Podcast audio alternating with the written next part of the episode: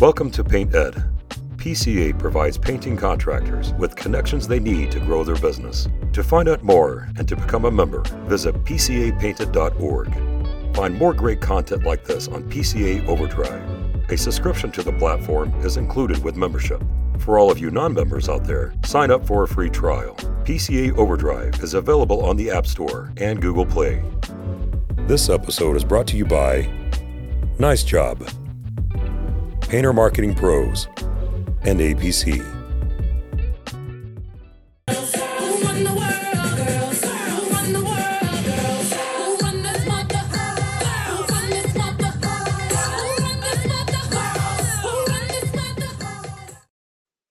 Welcome to the Women in Paint podcast. I am your host, Michael Cheney, the owner of No Drip Painting, where we are changing lives through paint. And Ashley, I see you smiling. I know it's because we've got Beyonce with us, uh, at least in spirit. Right, you, you can't you can't help it when Beyonce comes on. Um, Ashley Boyd, she is located in Nashville, Tennessee.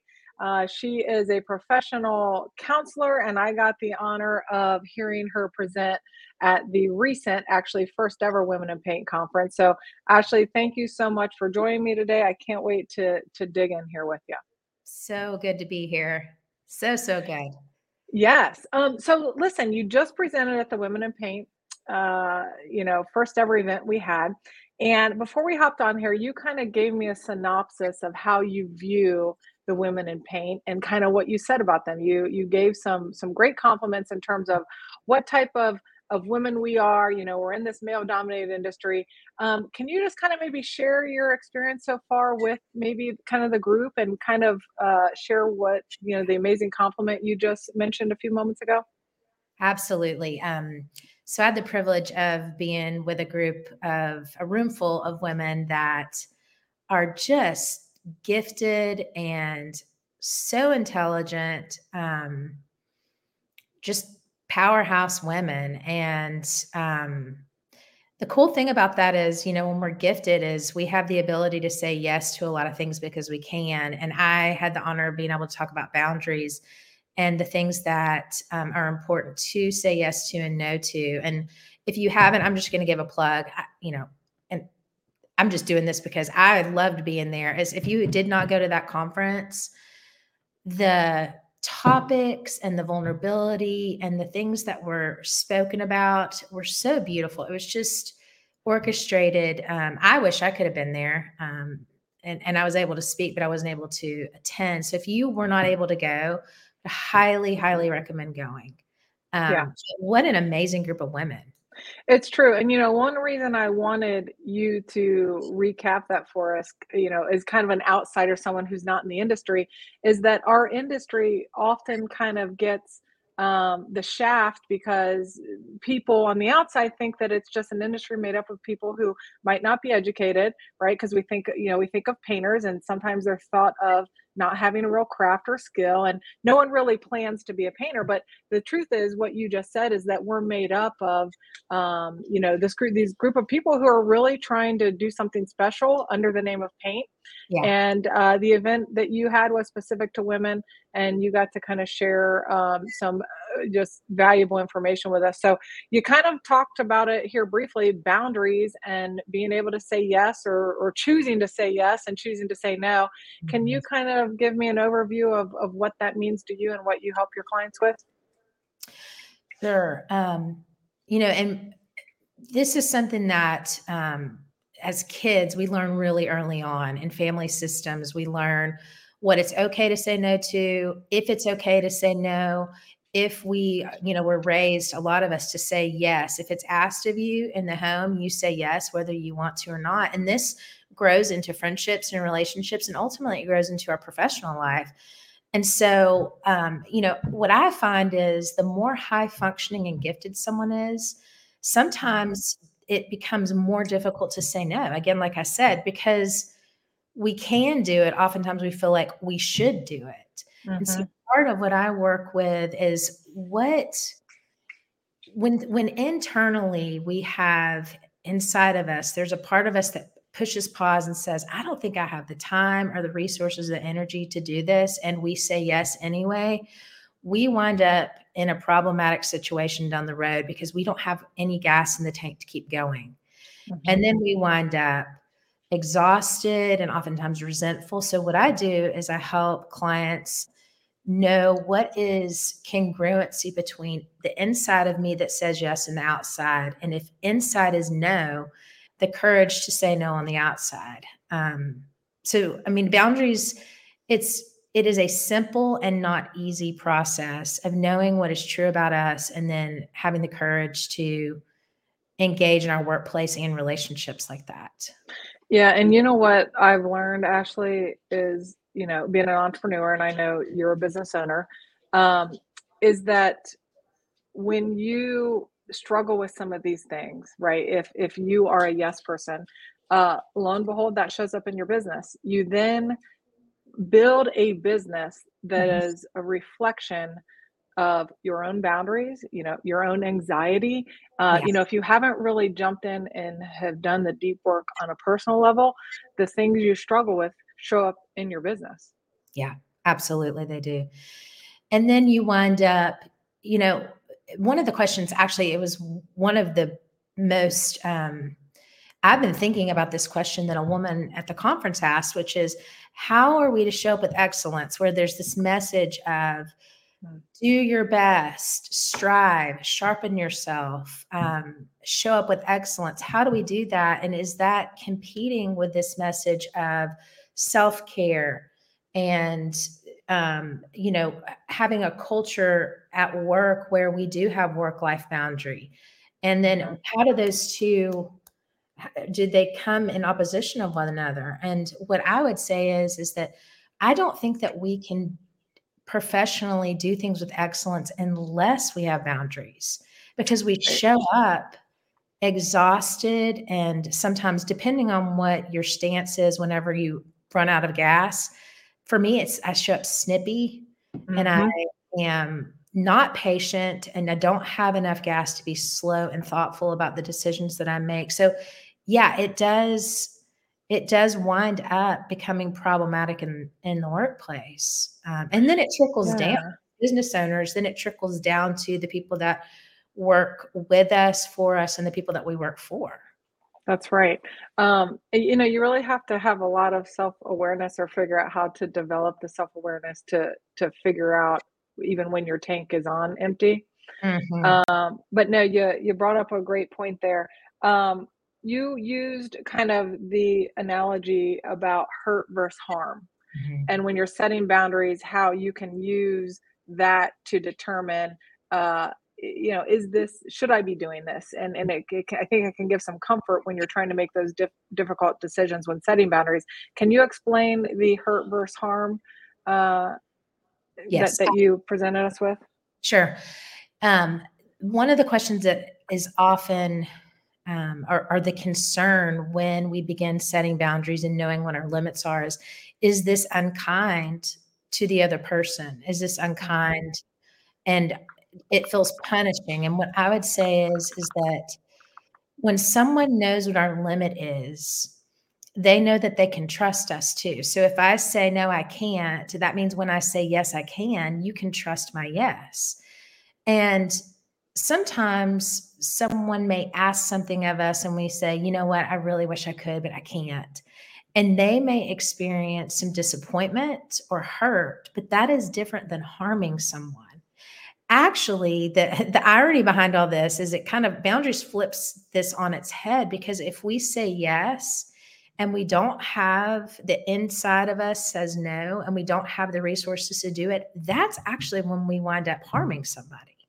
Right. Um, and so hurt is different than harm, than harm. Hurt is a feeling that relates to disappointment or I wish that you could or but harm is when we attempt to do something when there's not when we don't have the resources to do it, whether it's have a conversation, show up an hour extra at work, and sometimes we do have gas in the tank to do that. And we say, yeah, I can do that. But when we attempt to do it, when we don't have the resources, that's when we wind up har- harming people. The other thing is, is that this is a good boundary quote that uh, has been important for me is somebody else's emergency does not mean like if if somebody because a lot of times people will say this is a this is an emergency. The truth Mhm. is it's not really an emergency and because there's a lack of preparation or something on your part doesn't your emergency does not constitute a need for me to say yes to it. It's That's okay to say you know what? I hear you. I'm going to get to that tomorrow or it's- Yes. You know what? We use that uh, in my business all the time. And our kind of take on it is uh, your poor planning doesn't constitute an emergency for me, right? Like, now, yes. if we have the capacity to help you get through it, by all means, we will. And this is this happens a lot with commerce. You know, uh, everybody has a paint emergency. Yeah. Um, and and you know we work with contractors and and things aren't planned well and we we have figured out how to draw strict boundaries uh, because when we don't draw those boundaries it affects quality it affects uh, you know if if my project manager is running around with their hair on fire they're not going to show up to manage the project well either right? So um, i love that you just said that. That's right in line with um, kind of a, a phrase that we use often um, so I love that. The other thing that when you're saying all this about hurt versus harm, you can also be harming yourself if you're not right. So it's not even just, okay, are you harming the other person, but are you doing harm to yourself? And I think sometimes we we don't look at it through that lens because we don't often put ourselves first when we might need to. Absolutely, which which goes into the concept of securing your air mask first. So, you know, when we when we secure our air mask first, then we're able to do the things that we need to do to show up and have high quality and to be able to help the people that are that we're working with.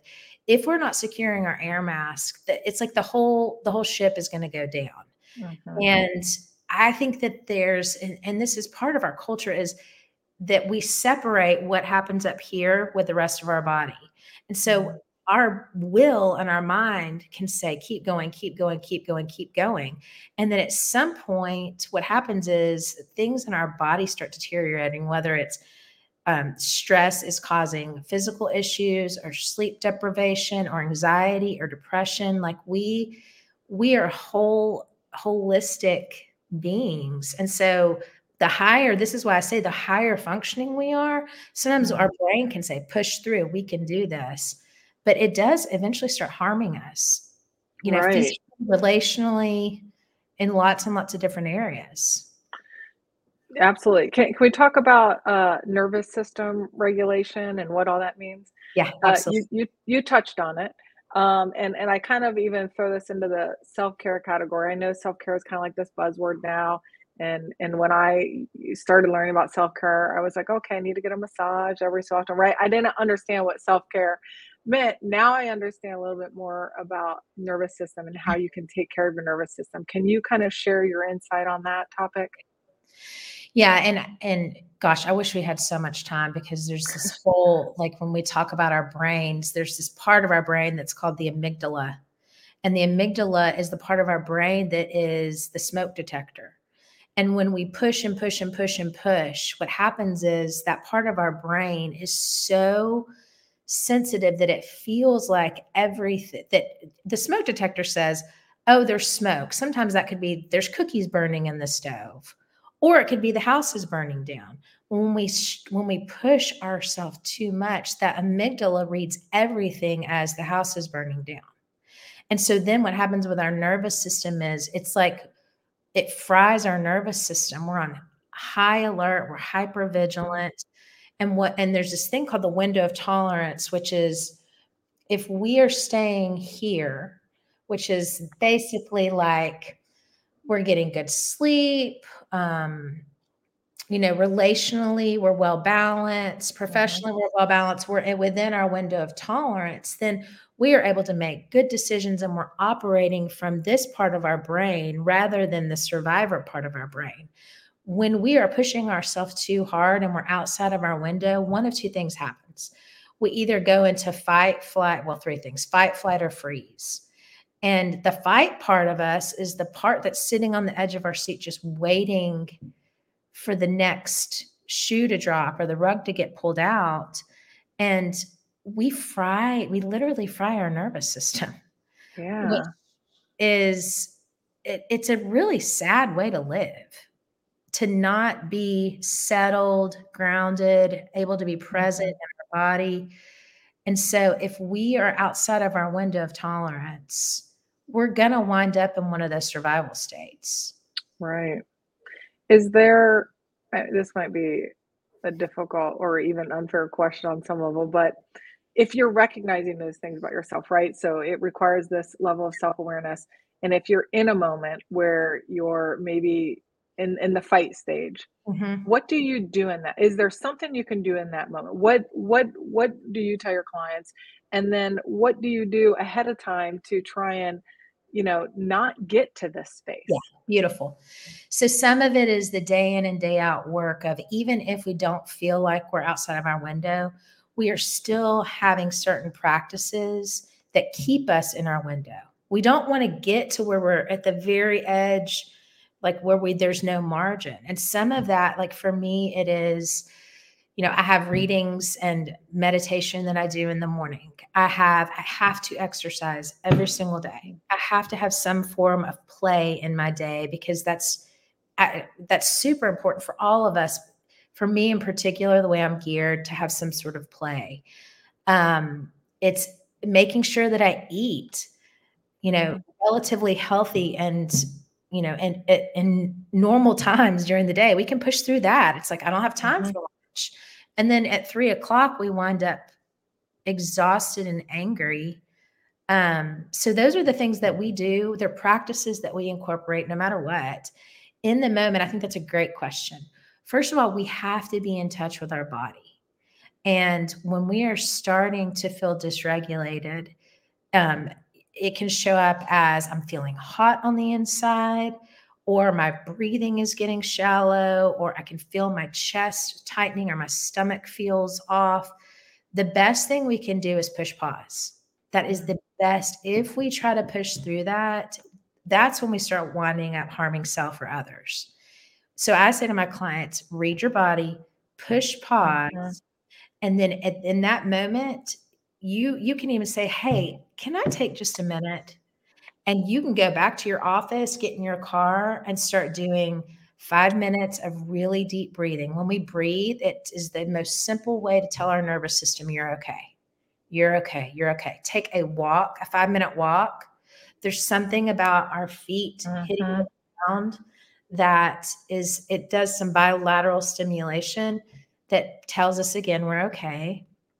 I have a whole slew of like grounding techniques, oils that I will oil on my hand and breathe for just a minute. And you can start to feel your heart rate settling, your blood pressure is going down. You can actually, if you practice this, you can feel it. It's the coolest thing to realize like yeah. you have agency over our bodies to some extent. Yeah, I love that because everything you gave is super practical and doesn't require much, right? Um, but no, I love that. And and you know what? I think us us understanding that we do have control over these things um, because you know when we're just in the rat race of life and doing the everyday, I think it is very easy to forget that we actually do have the control and instead we're just managing our reaction instead of using some of these practical you know things that you just mentioned that we could do to really change our life Yeah. And it's it, it not only changes that particular moment or interaction, but the more we do that, we are continuing to settle our nervous system so that we don't get fried, basically. I mean, our brains Right. pouring coffee on a computer. That's what we're doing when we try to ask more of ourselves than we are capable of doing. It's like I just Yes. tried it. But the cool thing is we can go in and clean and and do some repair.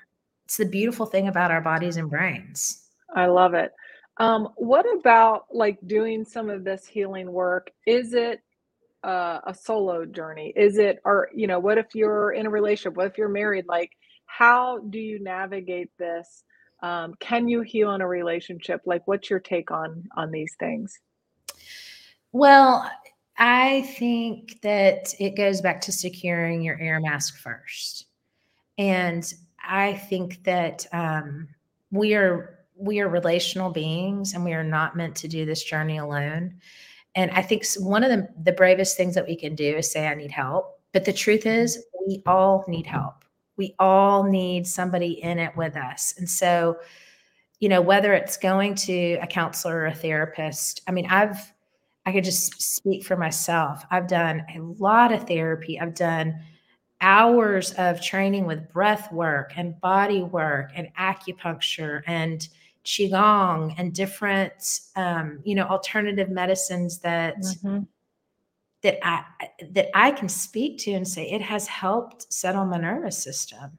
Which then when that happens, all of these other things physically start to get back online. Um, but I I don't I'm not a professional and you know you can't perform acupuncture on yourself. You got to go to someone Mhm. who knows what they're doing. So I think I think asking for help is huge. And when you say in the context of relationship, but tell me a little bit more what you mean by that. Well, it's really based on a conversation I got into over the weekend. Um, and, you know, I think some folks find it hard to do some of this deep work. Say you're married, you, you're, I don't know, the scenario, you're married 20 years. You, you recognize that there's a deeper space within you you need to tap into. You recognize that there's some healing. And the the response that I had gotten from a friend is that it's so difficult to do that when you're in a relationship, right? People sometimes view this healing as it's a solo journey. You've got to spend time by yourself because, you know, we, we see a lot of people on Instagram, a lot of therapists saying how important it is to get alone time, which I fully believe, you know, and for me, alone time is is sacred because I'm really an introvert. And when I do things like this, I have to have my shutdown time. Uh, but the conversation I'd gotten into was around how do you get alone time if, if if it's so sacred to have these things, how do you do that when you've got you know a relationship kids and all the things how do you tune out that noise to try and find this this inner peace and, and work on this Yeah, and and I think it's a balance because there's this, you know, there's and I don't want to get too deep into it, but there's thing this thing called self-regulation and this thing called co-regulation. And self-regulation is what do I participate in in and of myself that helps settle my nervous system. So self-regulation would be breathing. It would be mm-hmm. walking alone. It would be taking some time to read to it's the things you do alone co-regulation is super important too because we are like i said we're relational beings when we are with somebody who is safe and that mm-hmm. we're connected and attached to and provides comfort we can co-regulate with that person if they are if their nervous system is settled we actually sync up that's why Mm. I love being in the room with my clients. And I know that telehealth is great. And during the pandemic, it was a wonderful thing. But if I'm regulated and I'm in the room with my client and they come in just like a cat thrown in a bathtub, I just me being settled helps to settle. yeah So there's this balance between co-regulation and self and uh, self-regulation, and we need both. That makes a lot of sense. That makes a lot of sense. Let's talk about vulnerability. Um, when you gave your presentation someone asked a question. I can't remember exactly what it what it was but the the thing i remember uh, what crossed my mind was vulnerability you know comes back to how do we view it? Are we viewing it as a weakness? Are we viewing it as a strength? And depending on which lens you're looking through then uh, it affects your relationship with vulnerability. What what do you what do you feel about vulnerability? What do you teach your clients um, and and how do you become more vulnerable? Yeah, yeah. Um, what I'd say about vulnerability is that I think it is one of the most beautiful things that we can step into with safe people.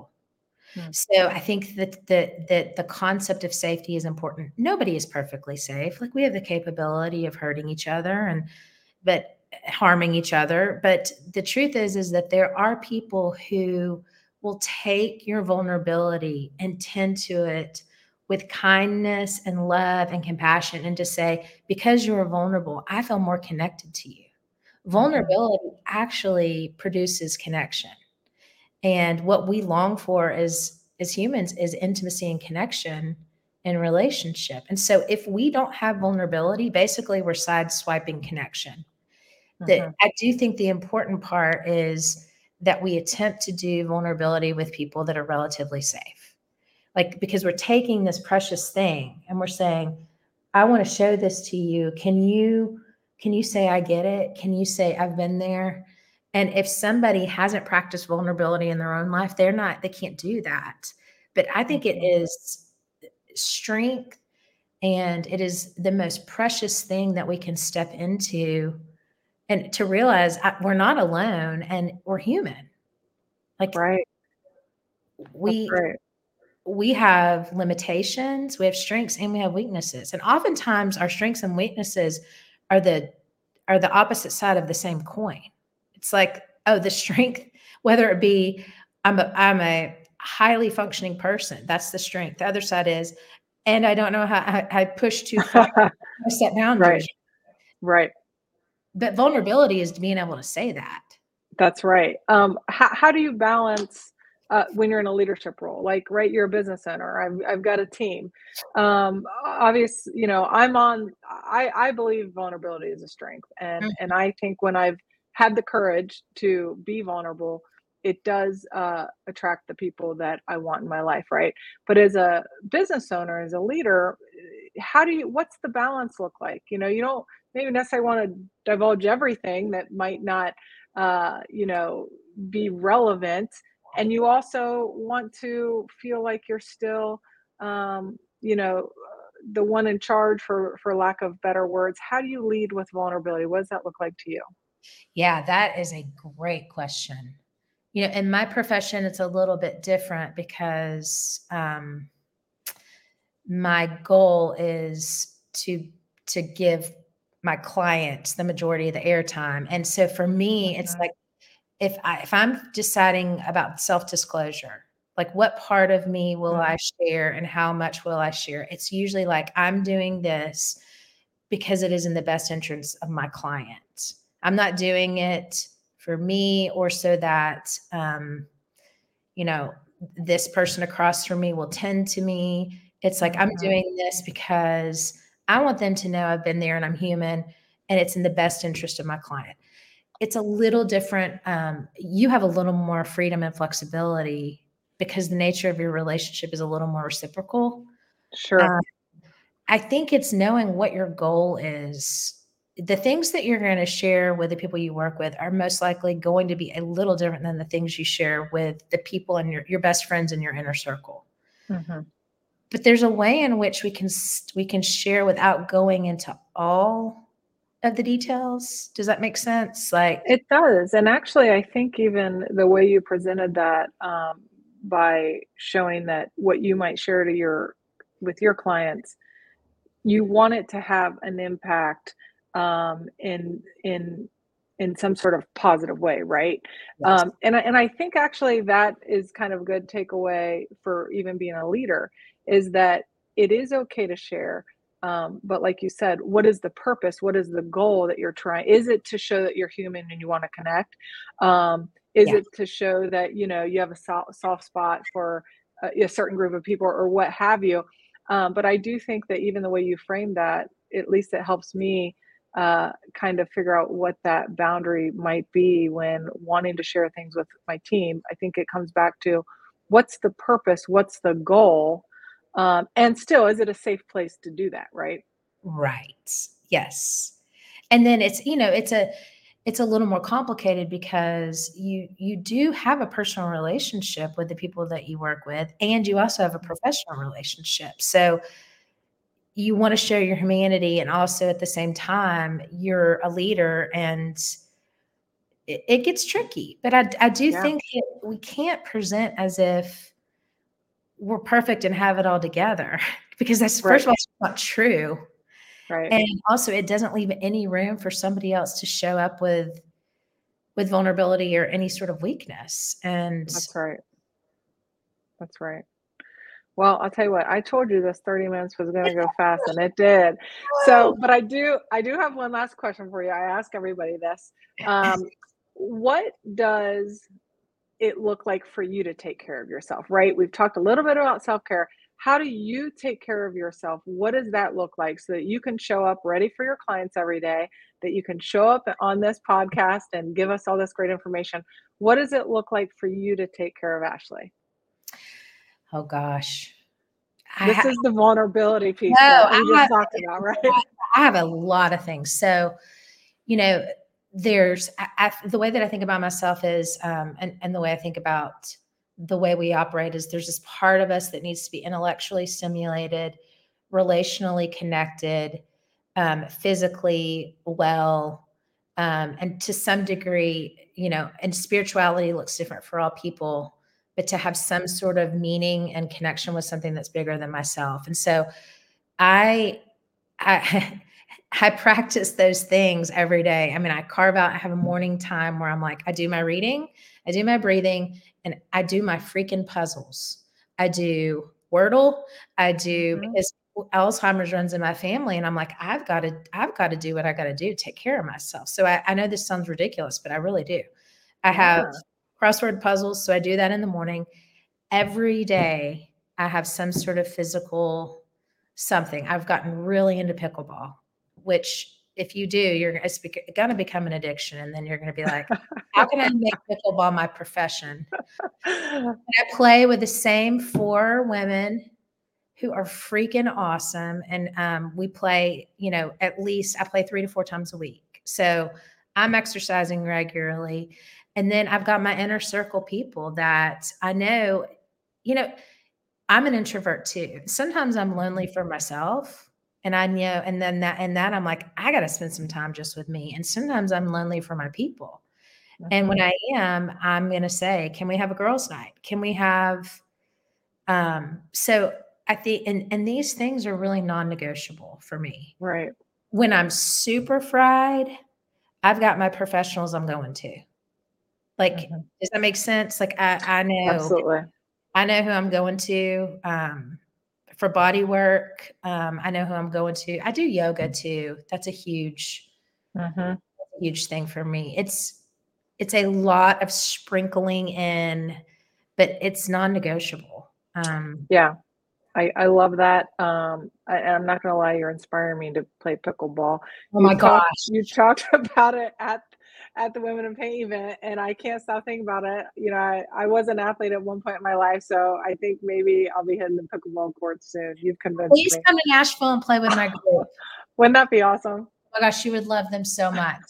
We laugh and laugh and laugh. I mean, it is like the highlight of my day. It's it's it's just the best. So yes, I absolutely love it. Okay, well, Ashley, listen, thank you so much for joining me. I wish I had so much more time with you. I might be making a trip to Nashville. Who knows? Um, if someone wants to contact you, are you, you know, do you what? How can we contact you? Can we follow you on, you know, social media? I don't know. You tell me. So ironically, one of my self-care things is I don't do social media, which Mm, I start a long, long time. one. I realized this is not going to be good for my time management nor my mental health. So I don't do social media.